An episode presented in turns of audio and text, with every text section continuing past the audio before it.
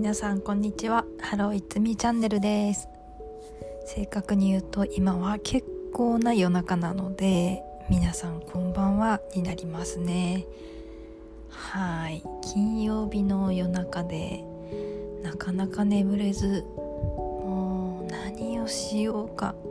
韓国ドラマも結構見たしなってところであレコーディングしようかななんて思ってちょっと始めたわけですけども。うーん。まあそうですね。いつも通りなんですけどあのー、別に内容を決めずに回してるので適当に喋って終わることになると思います。え。ここ12週間ですかね。うんどんなことがあったんだろう。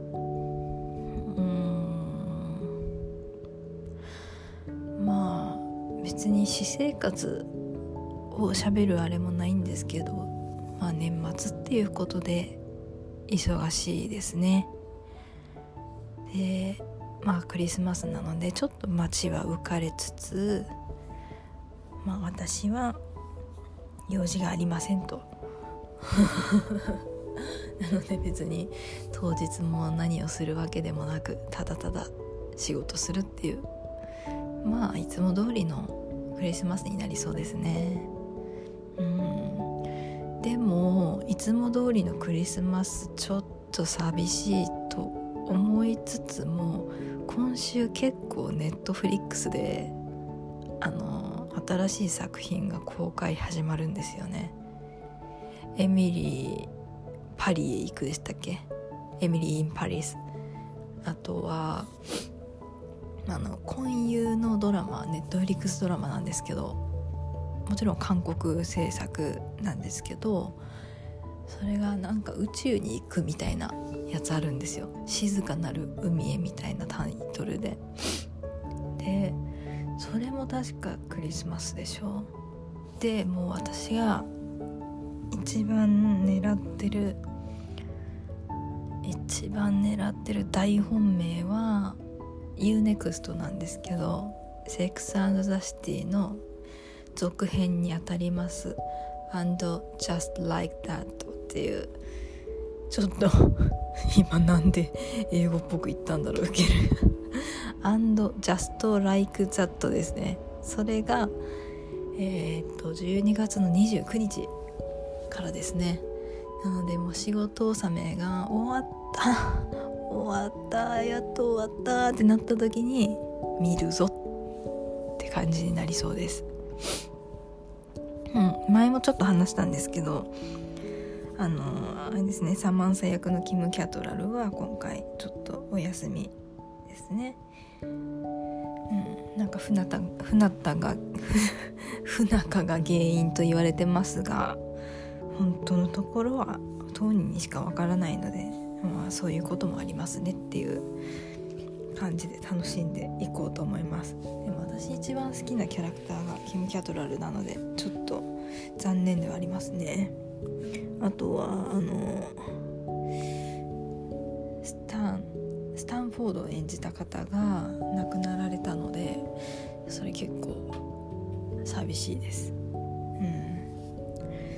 なんかだんだん自分が年を重ねるにつれ今日すごい噛むな年を重ねるにつれそしていろんな海外ドラマにハマるにつれ何でしょ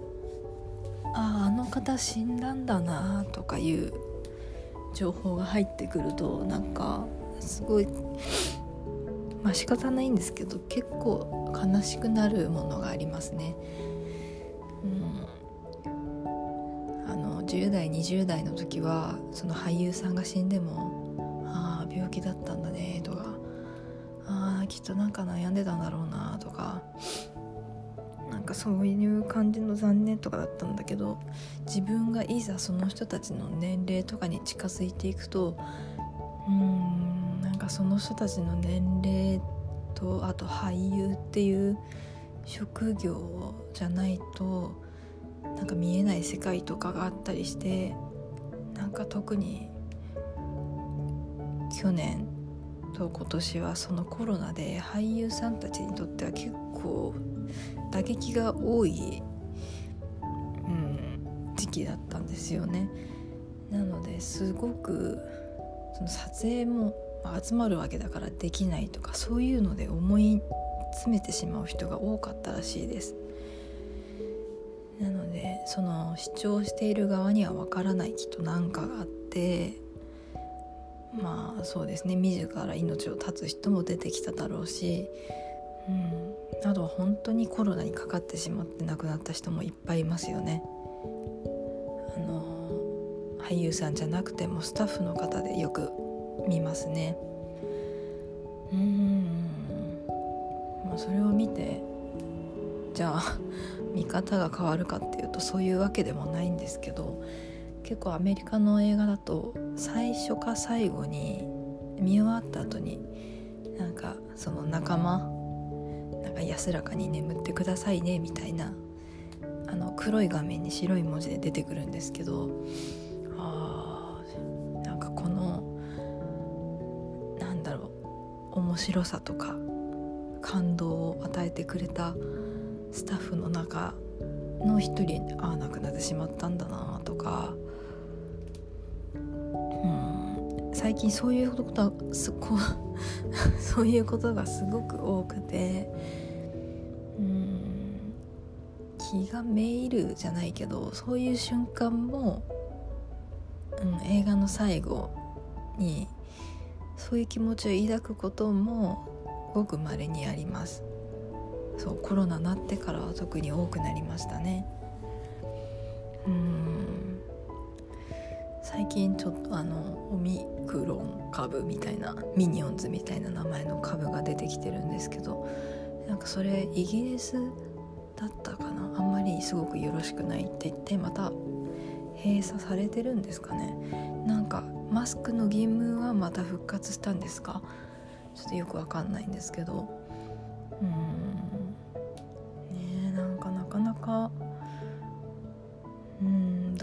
どこ行ってもそうだけど活動しにくい。うん。活動しにくい年で今年も終わるっていう。うん。今年と去年はもうコロナコロナでしたもんね。来年は何ができるのかなっていうのを考えてるんですけどもう私は来年はうんとにかくこのポッドキャストでもう少し映画のこととかを喋りたいと思います。目標は週に1回喋ることがいいなって思いますね。うん時間とかは2 3 0分とか。うん、一人で話すって結構結構難しいっていうのに最初気がついて。あのだいたい2人1組でやってらっしゃるところは、まあ、1時間ぐらい喋ってるんですけどですごい単純に考えて、まあ、1人30分なんですけどやっぱり話し相手がいるのといないのじゃ全然あのその盛り上がり度合いも違うと思うし話をどの程度まで深掘りできるかっていうのも分かんないと思うし、うん。ね、なんか映画好きの人とかねしたらすごく面白いなって思います。はい。最近何見たんだろう？えー、最近何見たんだろう？最近はあ1回見たやつをもう一回見直したりしてましたね。うん。あのネットフリックスのなんだっけ？青春の記憶？青春の記憶っていうあのパク・ボゴムくんとあとね誰だっけ？パク・ポゴム君と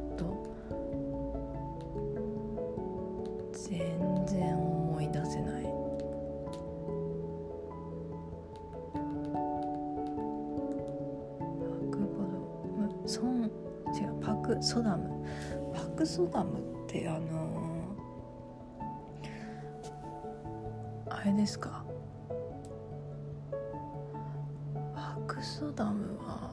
パラサイトに出てて最近あのがんが見つかったことは別かな？インドがんとか見つかった二十歳の女優さんいたと思うんですけど。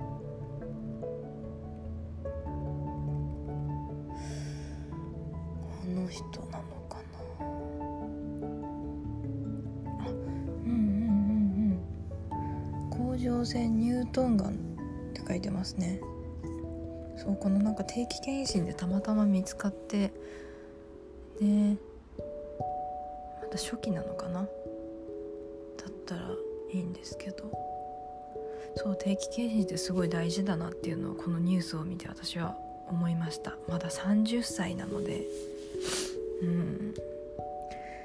30歳だからそんな進んではいないと思うけどでもやっぱりね定期検診なかったら分かんなかったかもしれないので皆さん受けましょう。会社の定期検診。自営の方はもう自分ででもあれだけど。うん大事だと思います。はい。そうそう。あと何見たんだろう。あとちょっとこれはあのアメリカのあのドキュメンタリー映画なんですけど私が好きなドキュメンタリー映画があって「メットガラ」って皆さんご存知ですか？メットガラドレスをまとった美術館っていうあのドキュメンタリー映画が2017年ぐらいに出てるんですけど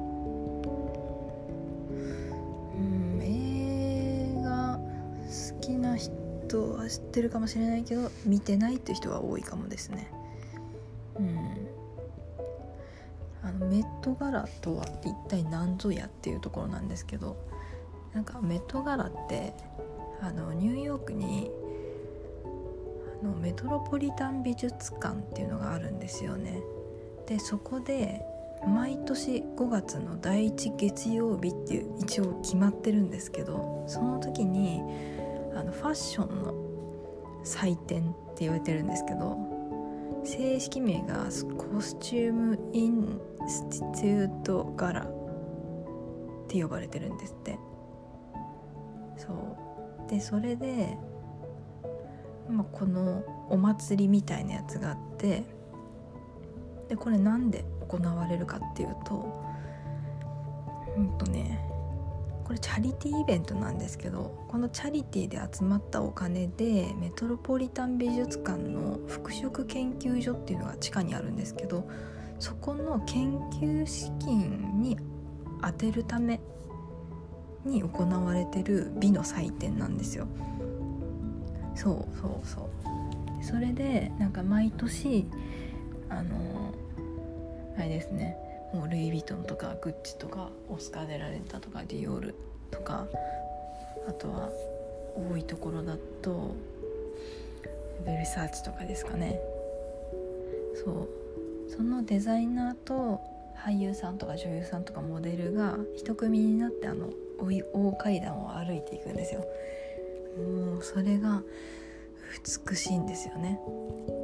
でその当日までに迫ったドキュメンタリーっていうのがあります。そうこの主催してるのが皆さん知ってる「プラダを着た悪魔で」あの怖い上司役をやったあのメリル・ストリープさんでいるじゃないですか。あの人一応防具の編集長がモデルになってる役を演じてるんですけどその防具アメリカ版防具の編集長が毎年そのテーマ決めたりとかあとなんだろう誰呼ぶかとかを決めててそうなんですよ。でまあそのもちろんアナも着飾ってきます。でその呼ばれた人もいるし自分からまあ行く人もいるんですけどその人たちすごいゴージャスな衣装を着て一番最近だとリアーナがですね赤い絨毯の上になんか黄色のね黄色のなんかベルベット状みたいなすっごい長いドレスで登場するんですね。で鏡の中の中国みたいなあのテーマなんですよ。毎年いろいろテーマがあって。でその年は中国がテーマでした。で、まあ、テーマに沿ってそのゴージャスな衣装を着てでもパチパチパチパチ取ってもらってで中に入り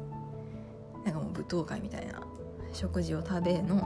で誰かが歌いの。でそれでその美術貯蔵品の前で写真を撮ったりしてっていう感じですよ。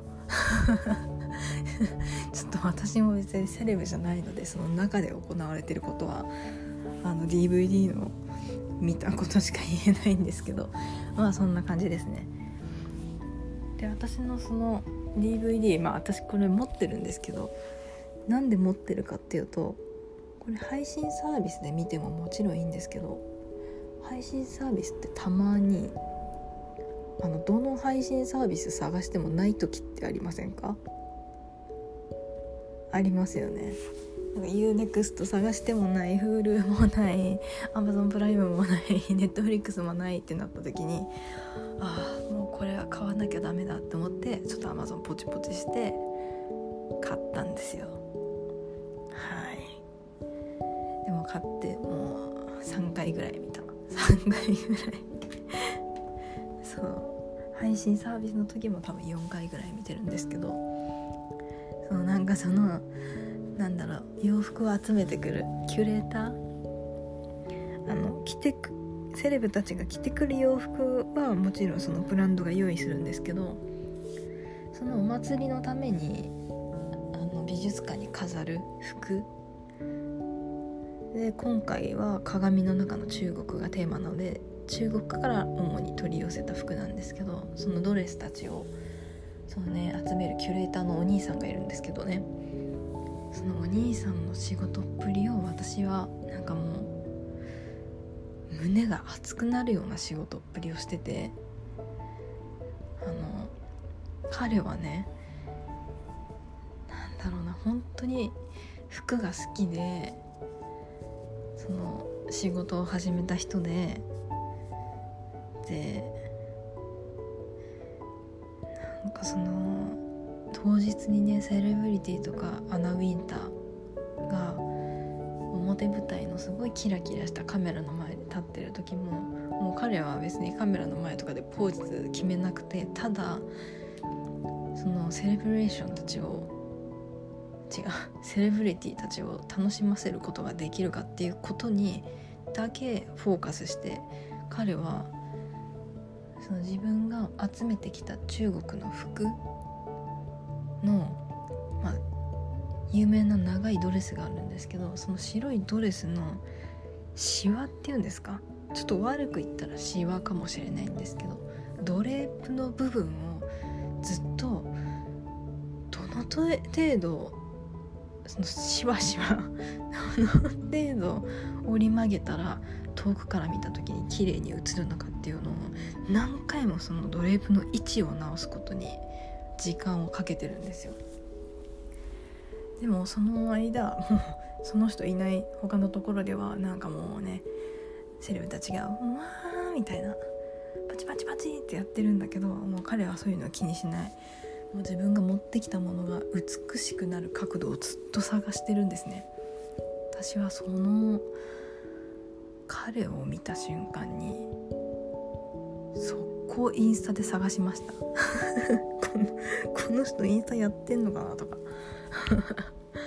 そうなんかねその職人気質というか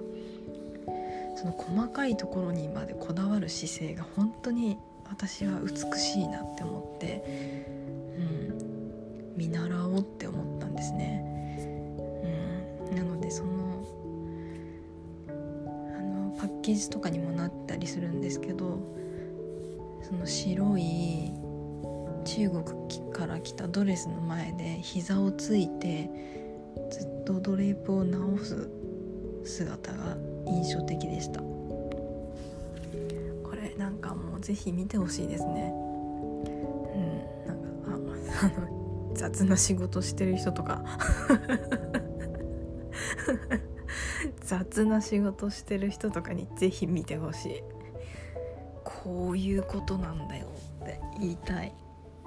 仕事ってこういうことだよねって言いたい。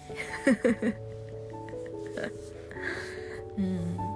まあそれもあるし私も毎日その彼のシーンだけを見てなんか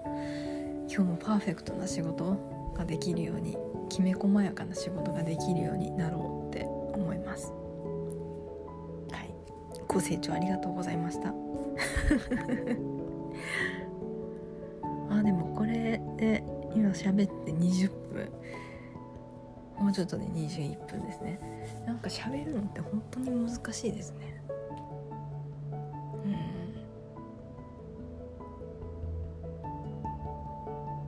うん。うん難しいです。しかも家とかで喋ると私の家すごいあれなんですよ。大通り沿いなのでしょっちゅう救急車も走ってるのでうるさいしそうたまにピーポーピーポーってなってて若干うるさいんですけど。うん。ねなんか私もちょっと仲間が欲しいなと思いつつ思いつつもね。まあきっと多分次の配信の時にはうん。エミリーパリ行くも見てるし静かなる海も見てるし And just like that. セックスザ・シティの続編も見てると思うのでもっといろいろ語れると思います。はい。そうですね。そんな感じです。あんまり何について語ったんだ今日は。覚えてないからタイトルどうしようかなって思ったけど、まあ、とりあえずひたすら語りましたっていう感じで今日は終わります。では皆さんまた素敵な1週間過ごしましょう。今週過ごしたらもうお正月年末近いのでもう適当に乗り切りましょう。やることだけやってあとはもうちょっとやってますよの体でいいと思います。そんなに頑張って仕事しなくていい。みんなね。